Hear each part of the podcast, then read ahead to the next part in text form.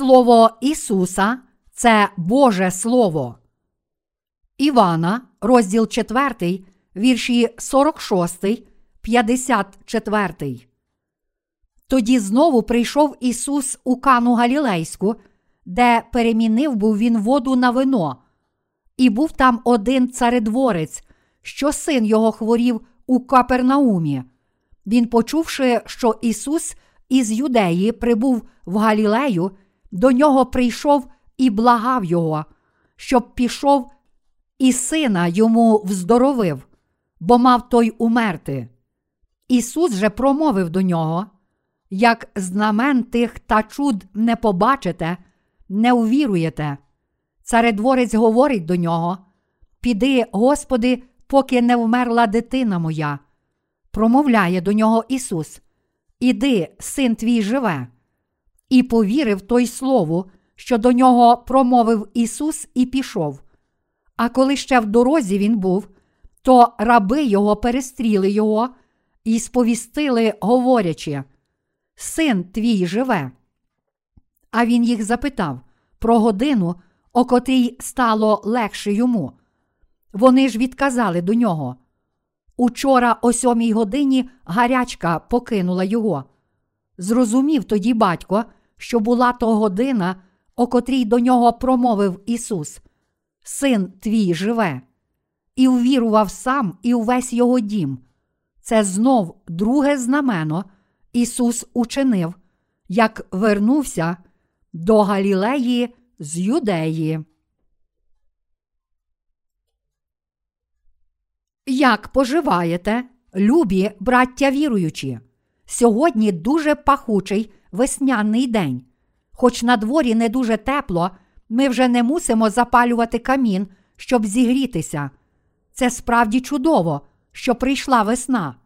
Думаю, що з приходом весни час змінити занавіски нашої церкви. Щойно ми співали разом пісню про слави з нашого збірника церковних гімнів під назвою Це світ мого Отця. Коли я слухав цю пісню про слави, у мене склалося враження, що ми молимося на дворі. Я хочу, щоб, співаючи хвалу Богу, ми відчували прихід весни і ще більше відновлювали одяг віри свого серця, подібно як природа змінює своє вбрання. Насправді, у вірі в Євангеліє води та духа всередині наших сердець немає жодних змін, але подібно як ми змінюємо вбрання, коли настає інша пора року, так само нам слід відновлювати свої серця і атмосферу в Божій церкві. Зцілення сина царського урядовця.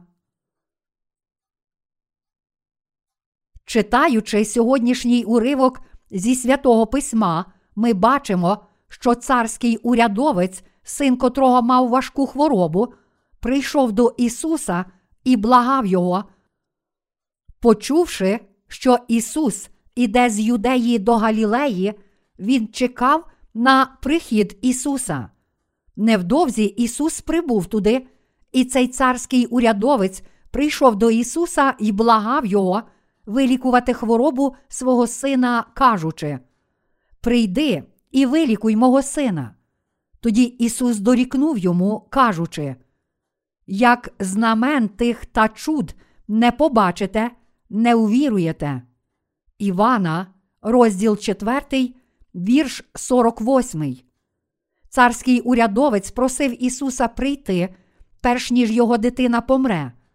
Тоді Ісус вилікував його сина своїм словом. У Біблії написано: промовляє до нього Ісус: Іди, син твій живе. І повірив той слову, що до нього промовив Ісус і пішов. А коли ще в дорозі він був, то раби його перестріли його і сповістили, говорячи: Син твій живе. А він їх запитав про годину, о котрій стало легше йому. Вони ж відказали до нього. Учора, о сьомій годині, гарячка покинула його.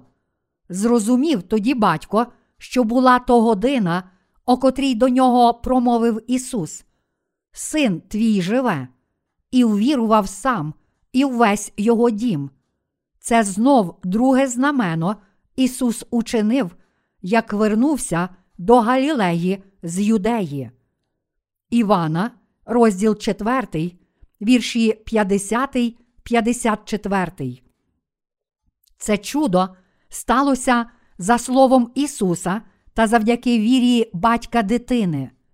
Тож, хоча наші тілесні очі не бачили, як Ісус прийняв хрещення від Івана Хрестителя, чуючи слово Євангелія, води та духа від проповідників Євангелія, своїми очима віри, ми можемо побачити, що наші гріхи цілком змиті, почувши і повіривши в Євангеліє води та духа. Свідчення, котре ми читаємо сьогодні, змушує нас задуматися над тим, що таке дійсна віра перед Богом. Іншими словами, ця розповідь про зцілення змушує нас задуматися над тим, чи слова Євангелія води та духа, про котре Ісус свідчив нам, є правдиві чи ні.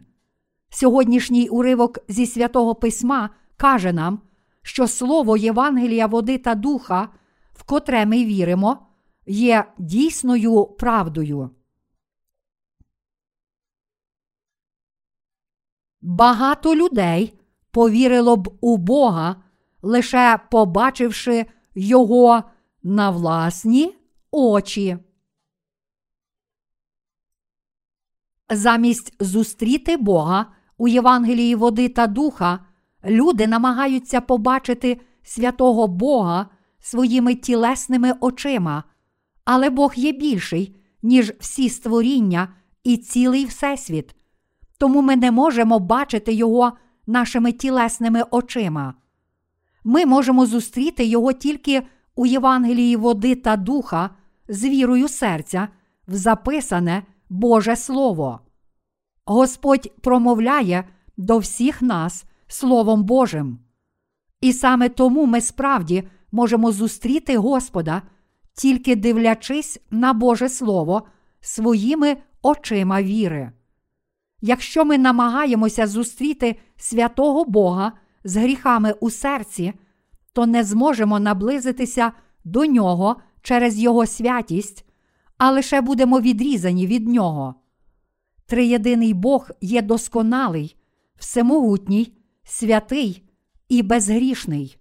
Тож ми ніколи не зможемо зустріти Його без віри в Євангеліє води та духа. Більше того, Бог не є такий, як ми, створіння. Бог знає все про нас і є духовною істотою, тому ми справді не можемо ані побачити Його своїми тілесними очима, ані почути Його голосу без Євангелія води та духа. Яка віра правильна? Віра в Євангеліє води та духа це правильна віра.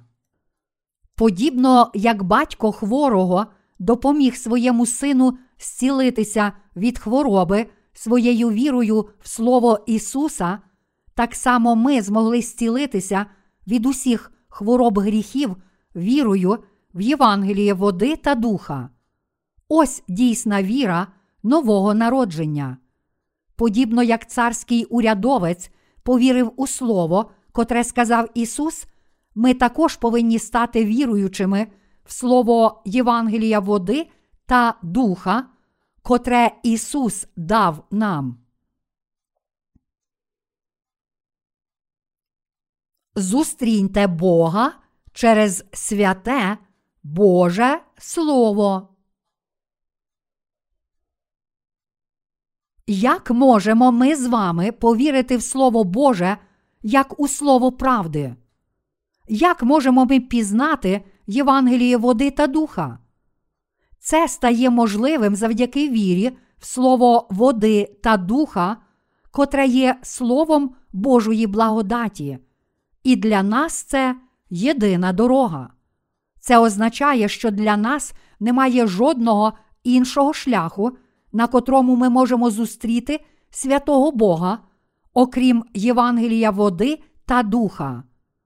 Колись давно Бог об'явив свою волю серцям своїх слуг, давши їм своє власне слово, а через них показав і здійснив своє провидіння для всього людства. Всі уривки Біблії є Словом Божим, котре записали Божі слуги, отримавши натхнення від Бога у Святому Дусі. Саме тому слова Біблії, котру ми зараз маємо, є Словом святого Бога. Насправді, навіть зараз ми можемо тримати у своїх руках святе Слово Боже, тому що Божі слуги почули і записали його. Саме так з'явилися старий і новий завіт. Колись давно, коли писалося святе письмо, ще не було того паперу, який маємо зараз, а друкарські технології не були такі розвинені. Тож у минулому люди використовували інший папір. Щоб його виготовити, розтирали камінням стебла деяких рослин, клали їх у воду, щоб вони набрякали, потім витягали з води, вирівнювали і висушували. Щоб зберегти Боже Слово, автори святого письма записували його на папері, виготовленому в такий спосіб або на овечій шкурі. Божі слуги зберігали ці рукописи, щоб передати наступним поколінням Слово Боже. Біблія цілком зникла б, якби оригінал зігнив чи був втрачений. І тому вони берегли ці рукописи, завжди переписуючи Слово Боже. Їм також були потрібні місця для зберігання сувоїв овечої шкури або паперу із записаним на них Словом Божим. Зрештою, копії святого письма, котрі зберігалися саме в такий спосіб, були знайдені в різних місцях, особливо навколо Мертвого моря. Серед багатьох відкриттів рукописів святого письма у минулому столітті найдивовижнішим було віднайдення сувоїв Мертвого моря. Навесні 1947 року один бедуїн, що випасав кіз, шукаючи загублену козу або скарб, як розповідають інші, серед скал вздовж узбережжя Мертвого моря, натрапив на печеру, в котрій були глеки з рукописами. Ось що про це розповідають. Цей пастух загубив одну з овець зі своєї отари, тож мусив йти на її пошуки. Там було багато печер, котрі пізніше назвали печерами кумран, і пастух кидав камені в печери, щоб дізнатися, чи вівця є там. Якби вівця була в печері, то вона б заблеяла від удару каменя, і пастух знав би, що вона там. Тож він кинув камінь, але замість блеяння вівці почув такий звук, неначе розбився глечик. Тож пастух заліз у печеру і знайшов там розбитий глек з сувоями рукописів на овечій шкурі. Навіть цьому пастуху вони здалися справді дорогоцінними. Тож він повернувся до села і хвалився ними. Це перше відкриття вчені помітили у 1948 році, коли Бедуїн продав сім сувоїв шивцю та торговцю антикваріатом. Він, у свою чергу, продав три сувої Єврейському університету, а чотири монастирю Сирійської православної церкви. Останні чотири сувої привезли до американської школи дослідження Сходу, де вони привернули увагу американських і європейських учених. Вони взяли сувої овечої шкури і уважно їх вивчили. І виявили, що це Слово Боже записане ще за часів Старого Завіту. Також кажуть, що деякі Інші рукописи святого письма були знайдені навіть у піску, та що їх викопав вилковий навантажувач під час проведення зрошувальних робіт у близькосхідному регіоні. Те слово Боже було записане на папері, зробленому з тертого очерету, та сховане в сухому піску, щоб очерет не зігнив. Він дуже добре зберігся аж до наших днів. Після детальної експертизи археологів було встановлено, що це слово Біблії Старого Завіту.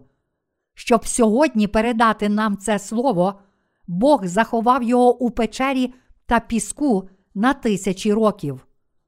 У минулому Божі слуги записували Слово Боже, щоб зберегти його, але їх переслідували, і тому вони мусили ховати сувої овечої шкури з записаним Словом Божим у сухих пісках та печерах. Слово Боже запечатували у глеках, щоб вберегти його від повітря. Тож, хоч ці оригінальні рукописи зазнали значних ушкоджень протягом тривалого часу, деякі з них цілком відновлено, і вони доводять, що достовірне та повне Слово Боже справді дійшло до нас.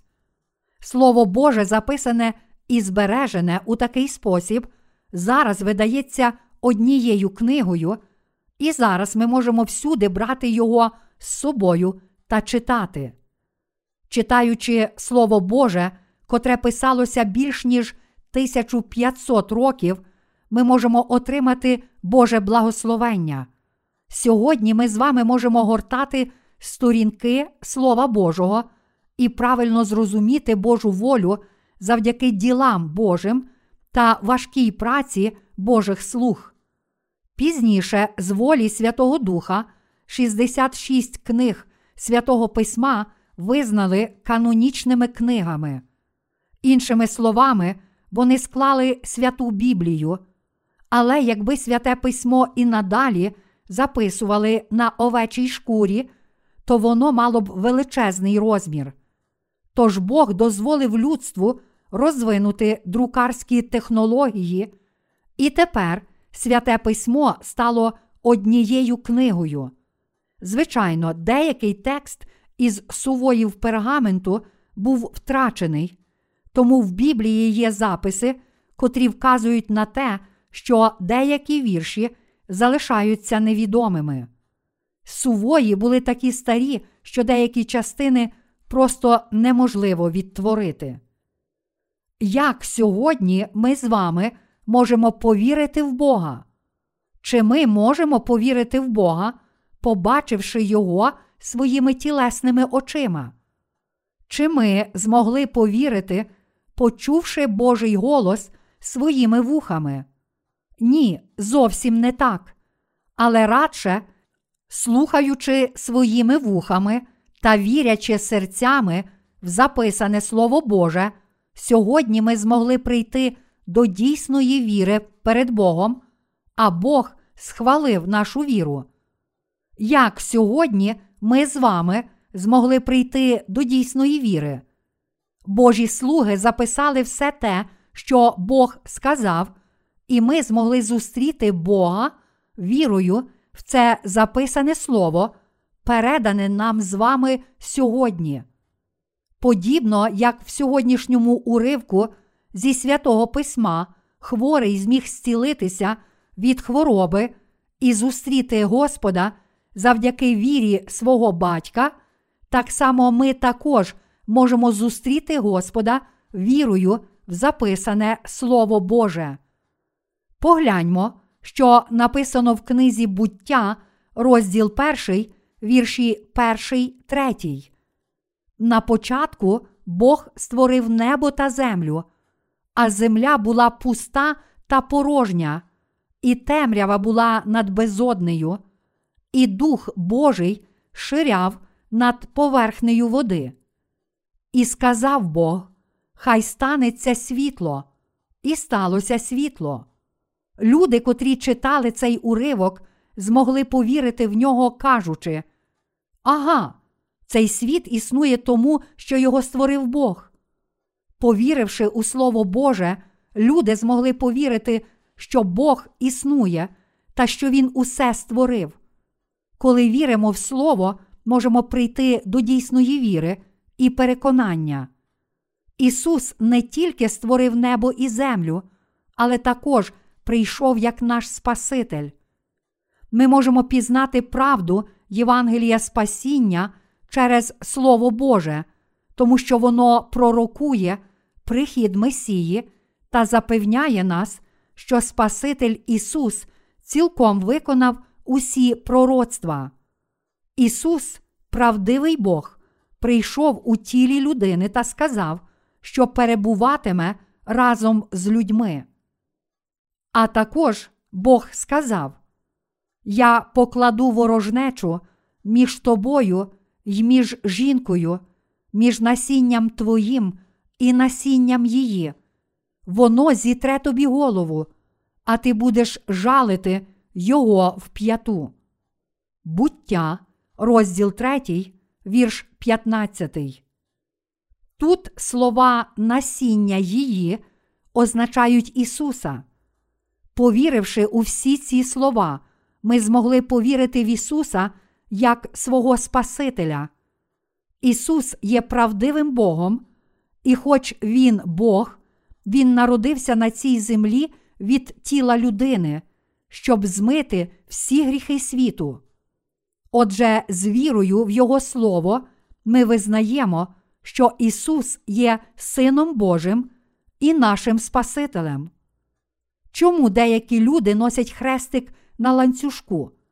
Щоб спасти людей від гріхів, Спаситель, правдивий Бог, прийшов у тілі людини, забрав людські гріхи, прийнявши хрещення від Івана Хрестителя та раз і назавжди спас нас від усіх гріхів, жертовно померши на Христі. Тож хрест міг би означати смерть, але він також є символом любові, і тому люди носять його на шиї. Ми можемо зустріти Ісуса і повірити в нього через Слово Боже. Ми можемо зустріти Господа у своєму житті, лише якщо зустрінемося з Ісусом, нашим Спасителем, завдяки вірі в Боже Слово. Якщо ж ми справді можемо зустріти Господа завдяки вірі в Слово Боже, то як ми можемо отримати прощення гріхів? Правда міститься у слові Євангелія води та духа. У Біблії написано, а Ісус відповів і сказав йому: Допусти це тепер, бо так годиться нам виповнити усю правду. Тоді допустив він його. І, охрестившись, Ісус зараз вийшов із води. І ось небо розкрилось, і побачив Іван Духа Божого, що спускався, як голуб, і сходив на нього. І ось голос почувся із неба. Це син мій улюблений, що його я вподобав. Матвія, розділ 3, вірші 15, 17. Примітка перекладача. У наведеній цитаті правду потрібно замінити на праведність відповідно до Біблії короля Якова, одного з найбільш авторитетних перекладів Біблії. Щоб отримати прощення гріхів, ми спочатку повинні повірити, що Ісус змив усі гріхи світу, прийшовши на цю землю і прийнявши хрещення від Івана Хрестителя. Ми також повинні повірити, що Ісус це сам Бог на підставі Слова. Ось діва в утробі зачне, і сина породить, і назвуть йому ймення Емануїл, що в перекладі є з нами Бог. Матвія, розділ 1, вірш 23. Повіривши в Слово, що Ісус змив усі наші гріхи, прийшовши на цю землю та прийнявши хрещення від Івана Хрестителя, ми змогли повірити, що наші гріхи були покладені на Ісуса. Завдяки вірі в Слово води та духа ми можемо повірити в те, що Він спас нас, взявши гріхи світу на своє тіло, померши на Христі та воскресши, в те, що Ісус вознісся на небо після того, як сам свідчив протягом 40 днів після свого Воскресіння, у те, що Він знову прийде на цю землю й одягне у вічну славу тих із нас, котрі народилися знову, та в те, що Він суворо покарає тих, котрі не вірять у правду. Як ми можемо зустріти Господа? Ми можемо зустріти Його і повірити в нього, якщо віримо в Слово Боже. Іншими словами, ми можемо отримати прощення гріхів і здобути дійсну віру, якщо справді віримо в Слово. Тут ми бачимо, що батько хворої дитини вірив у Слово Ісуса, і тому його син зцілився від хвороби, а отже, вирішилася його проблема. Як ми можемо отримати дійсну віру? Ми з вами можемо справді народитися знову від усіх гріхів завдяки вірі в слово Євангелія води та духа. Людина віри це той, хто серцем вірить у Божі діла спасіння, зберігаючи Слово Боже. Ось дійсна віра в правду спасіння. Біблія каже нам, що віра в Боже Слово це дійсна віра. Насправді, те, що ми зустрічаємо Бога, пізнаємо правду чи отримуємо прощення гріхів, є великим чудом. Це правда, що ми завжди грішимо. Але правда також і те, що Ісус спас нас, прийшовши на цю землю і прийнявши хрещення від Івана Хрестителя, померши на Христі та воскресши. Тому ми можемо отримати прощення гріхів, повіривши в це. Тому ми повинні отримати прощення гріхів вірою в Євангеліє води та духа. Тільки отримавши прощення гріхів, ми зможемо мати мир у своїх серцях, а також вирішити всі свої земні проблеми. Я сказав, що дійсна віра це віра в Боже Слово правди. У Біблії написано, а віра то підстава сподіваного, доказ небаченого, бо нею засвідчені старші були. До євреїв, розділ 11, вірші 1, 2. Про дійсну віру написано так. А віра то підстава сподіваного, доказ небаченого. До євреїв, розділ 11, вірш 1. Але чого ж ми сподіваємося? Чи ми живемо життям віри, знаючи, що існує той, хто створив нас? Ми знаємо, що Творець усього є живий. А оскільки віра є запорукою того, чого сподіваємося, ми віримо, що той, хто живе, дасть нам усе те, чого ми сподіваємося та просимо. Подібно як наші проблеми правдиві, правдою також є те, що Він створив нас, змив наші гріхи, та що зараз ми живемо. А те, чого ми сподіваємося, справді здійсниться завдяки вірі. Як ми можемо переконатися в тому, що ми живі? Подумаймо над словами одного вченого, котрий протягом 40 років вивчав мікроорганізми. Він, біолог, вивчав мікроорганізми невидимі для неозброєного ока, котрі можна було побачити тільки крізь мікроскоп.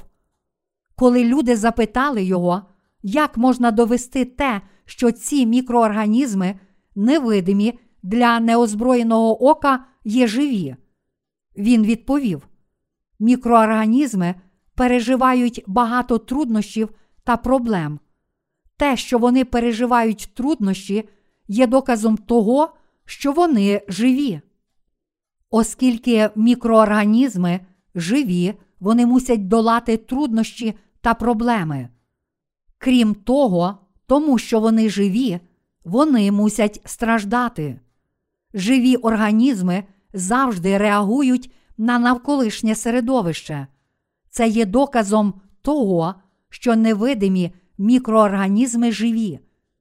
Подібно, як сказав цей учений, доказом того, що ми живі, є те, що ми переживаємо страждання, біль і труднощі. Французький філософ Декарт сказав Когіто ерго сум, що означає думаю, значить живу. Його вислів це логічне міркування, котре доводить існування всіх живих істот. Ми з вами живемо і маємо душу, а отже, мусимо думати про свою смерть.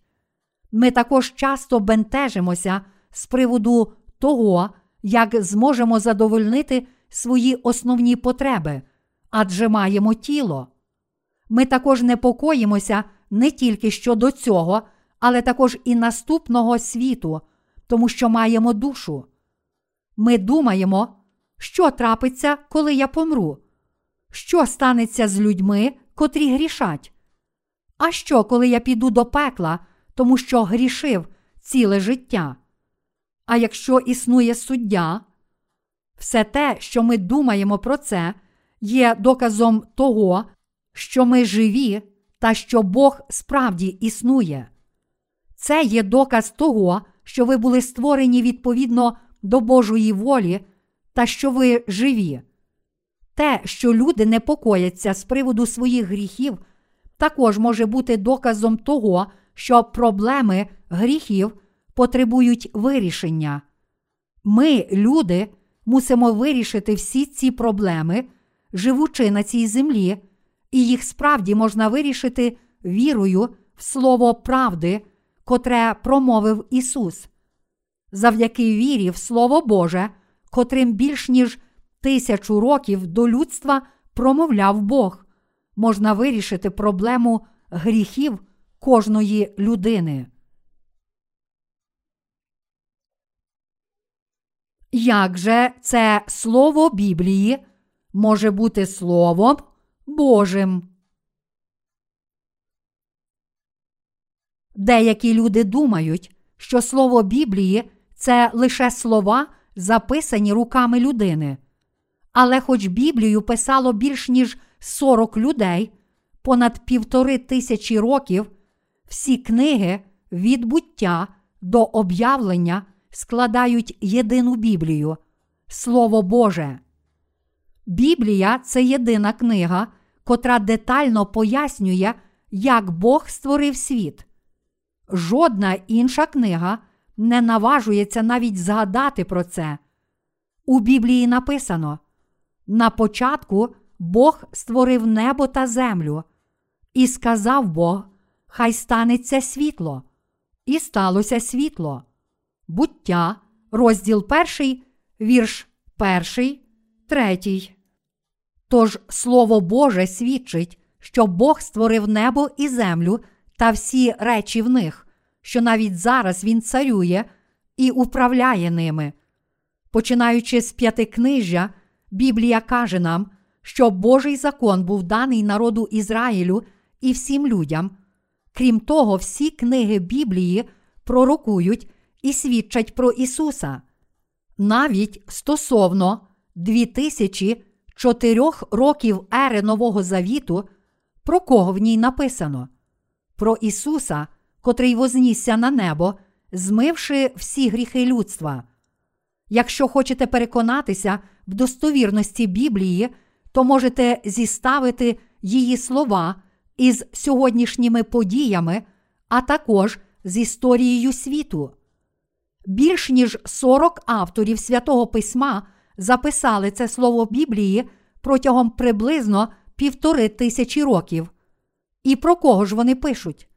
Поза сумнівом, вони пишуть про Ісуса. У цій книзі, котру ми називаємо Біблія, написано про Божу волю та грішність людей, про дорогу спасіння та покарання грішників, а також про благословення тих, котрі вірять у Євангеліє води та духа. Вчення Біблії є святе, а її настанови вичерпні. У її ділах немає обману, а постанови Біблії не змінюються. Біблія є правдою, котра дозволяє нам повернутися до вічного життя в небі, а також правдою, котра закриває двері пекла. Найбільшою темою Біблії є Ісус і Його спасіння, тобто правда Євангелія води та духа. Біблія це план Божої слави та об'явлення Божої любові. Біблію слід пам'ятати, вона повинна стати основою приписів і порад для кожного серця. У кожному своєму кроці, керуючись настановами Біблії, ми обов'язково мусимо пізнати Євангеліє води та духа. Любі браття віруючі, світська філософія і закони змінюються. Ми часто можемо бачити, як процвітаюча філософія втрачає довіру людей із лише невеликою зміною в тенденціях часу. Але Слово Боже не змінюється навіть із плином часу. Любі браття віруючі, ви повинні знати, що Слово Біблії це Боже Слово правди. Ви мусите пізнати і повірити, що Слово Біблії це дійсне Слово Боже. Людські слова завжди змінюються, чи не так? Вони не мають тієї незмінної вірогідності та достовірності. Вони не є вічні.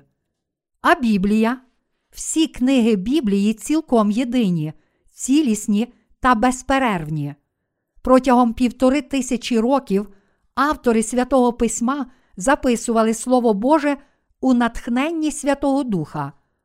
Та все ж 66 книг Біблії, котру ми читаємо сьогодні, починаючи від першого розділу книги буття до кінця об'явлення, безперервно розповідають про Ісуса, Євангеліє води та духа, небо, пекло і вічне життя. Як це сталося? Це сталося тому, що правдивим автором усіх книг Біблії є сам Бог, а не кожен з авторів святого Письма. Ви просто не уявляєте, скільки часу я витрачаю на коригування моїх проповідей. Що стосується змісту проповідей, то я мушу переробити їх із розмовного стилю, котрий я використовую у проповідях, на стиль літературний або ж навпаки. А закінчивши все це, я бачу, що залишилося відкоригувати ще більше. Хоч мені не слід було думати про це, одного разу я все ж подумав: а чи слово Боже потрібно коригувати? Але відповідь однозначна: ніщо у 66 книгах Біблії не потребує коригування. У корейській версії Біблії деякі речення не відповідають граматичним правилам, але якщо подивимося на оригінальний текст Біблії, то в ньому немає жодного місця, котре потребувало б коригування. Тобто ми могли б запитати, хто ж написав усе так правильно? Навіть якби бездоганний вчений написав щось так безпомилково, там завжди було б щось, що потребувало б коригування. Але у Слові Божому ніщо й ніколи не потребуватиме коригування. Зваживши лише на це, я не можу не впасти на коліна перед Біблією, приймаючи її зі словами. Тільки в Бога є правда.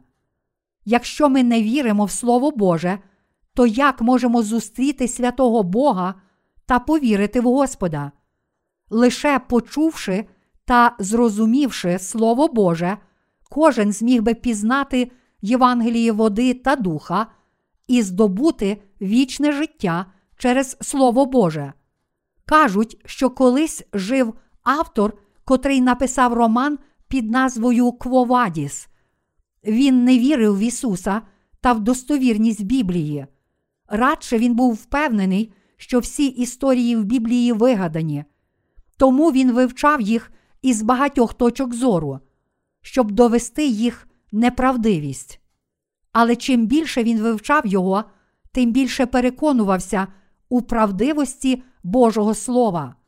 Нарешті він упав на коліна і сказав: О Боже, Ти єдиний Бог, котрий справді існує, а Ісус дійсно прийшов на цю землю, щоб спасти людство від усіх гріхів. Як і він, багато археологів сумнівалося, думаючи, насправді Ісуса не існувало, кажучи, що доведуть, що Ісус не був історичною постаттю, вони намагалися знайти археологічні докази того, що Біблія це вигадка. Вони вибирали в Біблії назви населених пунктів, їхали туди і проводили розкопки, щоб підтвердити, що записи суперечать правді. Вони думали, написано, що вогонь зійшов із неба на Содом і Гомору, а стіни Єрихону були непохитні і так далі. Чи все це правда? Тож вони їхали у ту місцевість, де був Єрихон, проводили власні розкопки і викопували різні речі. Але вони виявили, що все було саме так, як каже слово Біблії. Стіни Єрихону були подвійні, споруджені одна за одною, тож їх було дуже важко здобути чи зруйнувати навіть найбільшим арміям.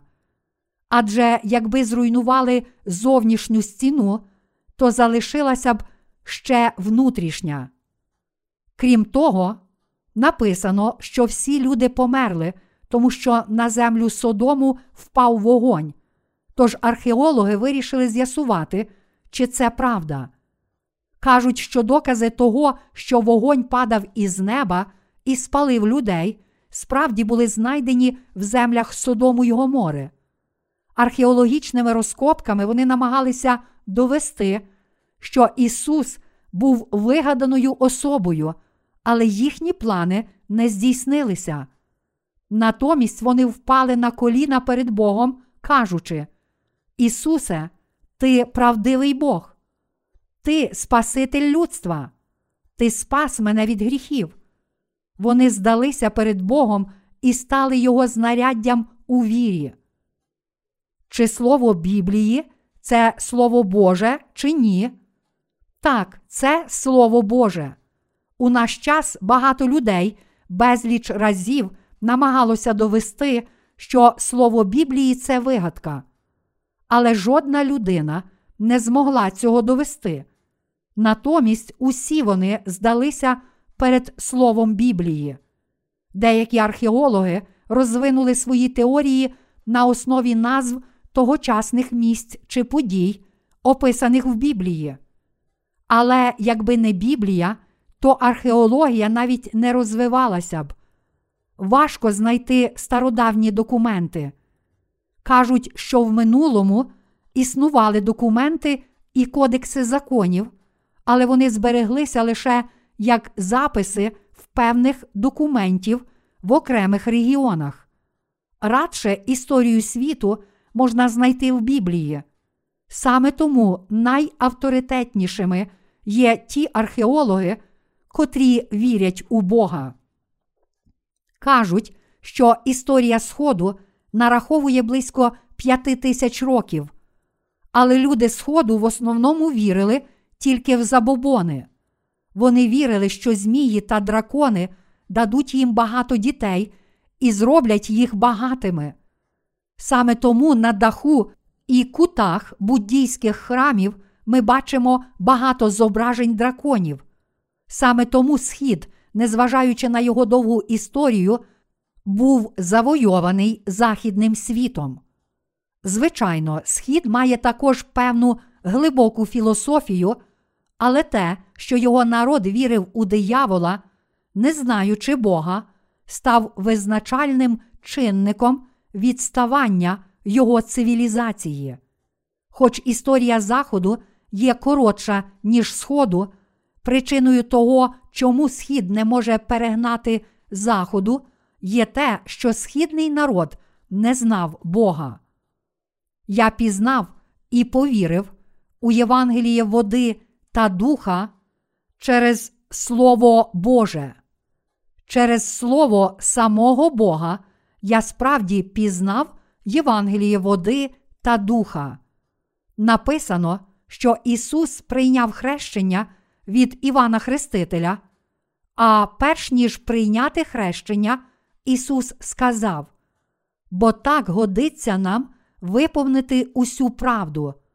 Матвія, розділ 3, вірш 15. Примітка перекладача.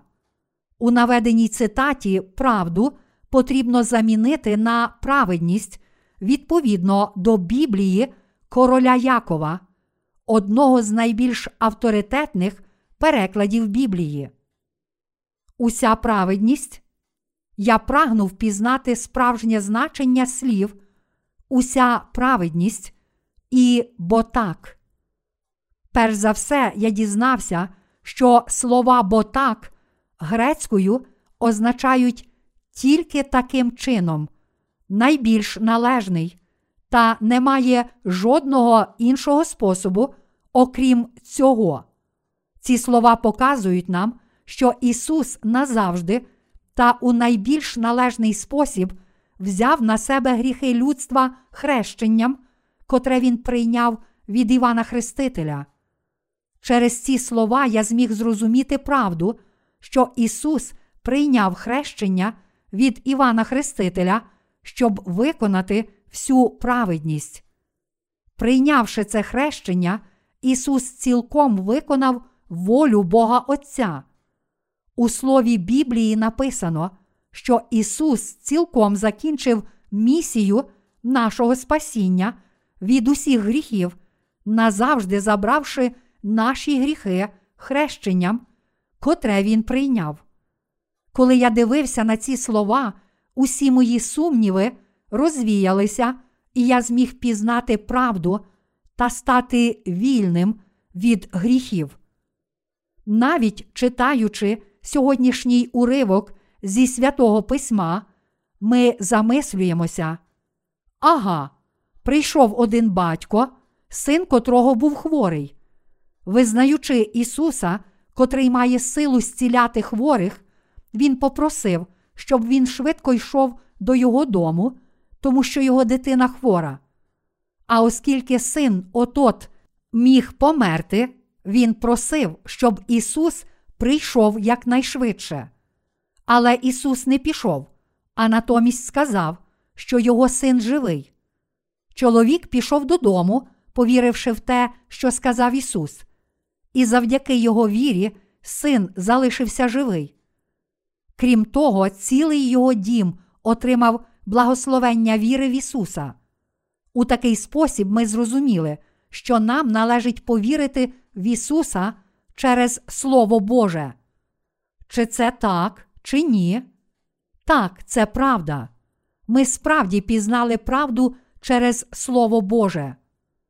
Ісус спершу сказав про Божу праведність Його слугам і наказав їм пам'ятати про неї. Чому Ісус сказав про неї спершу слугам Божим? Чому Ісус сам не розповідав про Божу праведність, щоб почули всі люди, але навчає про неї через Божих слуг? Саме тому, що люди не слухають і не вірять у Божу праведність, якщо Він сам розповідає їм про неї, Він навчає про неї через призначених Божих слуг. Якби всі люди слухали і вірили в Слово Боже завжди, коли чують Його, то хіба були б потрібні Божі слуги? Хоч люди не бачили Бога, ті, котрі справді вірять у нього, повинні повірити в Слово Боже. Бог працює через Слово, закликаючи нас щиро повірити в нього. Крім того, тому що люди не вірять навіть коли промовляє сам Бог, Він наказав своїм слугам записати його слова і дозволяв людям слухати їх завжди, коли ці слуги проповідували Слово Боже. А якщо хтось є такий впертий, що все одно не вірить у нього, то Бог дозволив таким людям пізнати його через усю природу. Коли приходить весна, першим серед овочів виростає благородний полин. Ця рослина виростає за дуже короткий час. І тоді полин каже впертій людині: Поглянь, чи Бог існує, чи ні. Повір в існування Бога, нерозумна людино. А потім кульбаба, ще одна весняна рослина, виростає з холодної землі та й каже: Повір у Бога.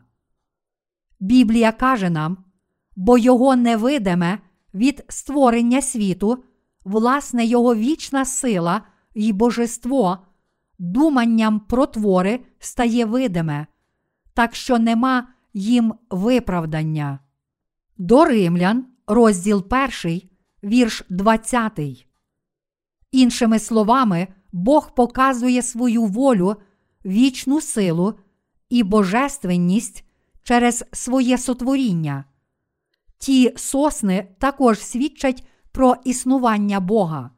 Червоні гвоздики, котрі ми притуляємо до грудей у День батьків, також є доказом існування Бога. Сьогодні люди роблять сенсації з генної інженерії чи проєктування життя, але насправді це лише внесення змін у те, що вже створив Бог.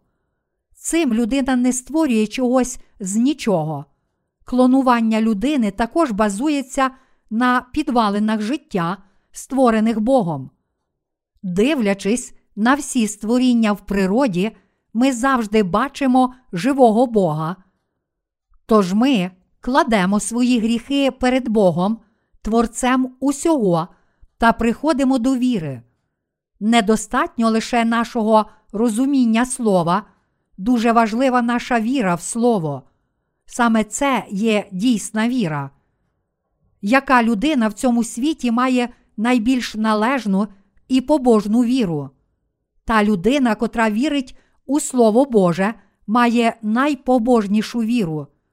Людині, котра вірить в Ісуса, відповідно до Божого Слова, Ісус каже: Навіть серед Ізраїля я не знайшов був такої великої віри. Матвія, розділ 8, вірш 10. А яка є наша віра? Хіба ми не повинні мати таку віру? Чи ми повинні вірити в Слово? Якщо ми не віримо в Слово Боже, то будемо засоромлені. Не вірити в Слово означає бути нерозумною твариною, котра гине. Якщо ми повіримо Слово Боже, то не будемо засоромлені, адже дотримуємося цього слова, приймаємо Боже Слово, завжди пам'ятаємо про нього і віримо в це Слово Боже. Якщо віримо в Слово Боже, то станемо славними людьми. Якщо віримо в Слово Боже, то отримаємо прощення гріхів, а також будемо вірити відповідно до волі Творця, пізнаємо себе, Бога та інших, знатимемо всю мудрість, приховану в Його сотворінні. Найкраща віра це віра в Боже Слово. Найкращою є проповідь з вірою в Слово Боже. Любі браття віруючі, чи ви вірите в це? Я також вірю в це. Алілуя!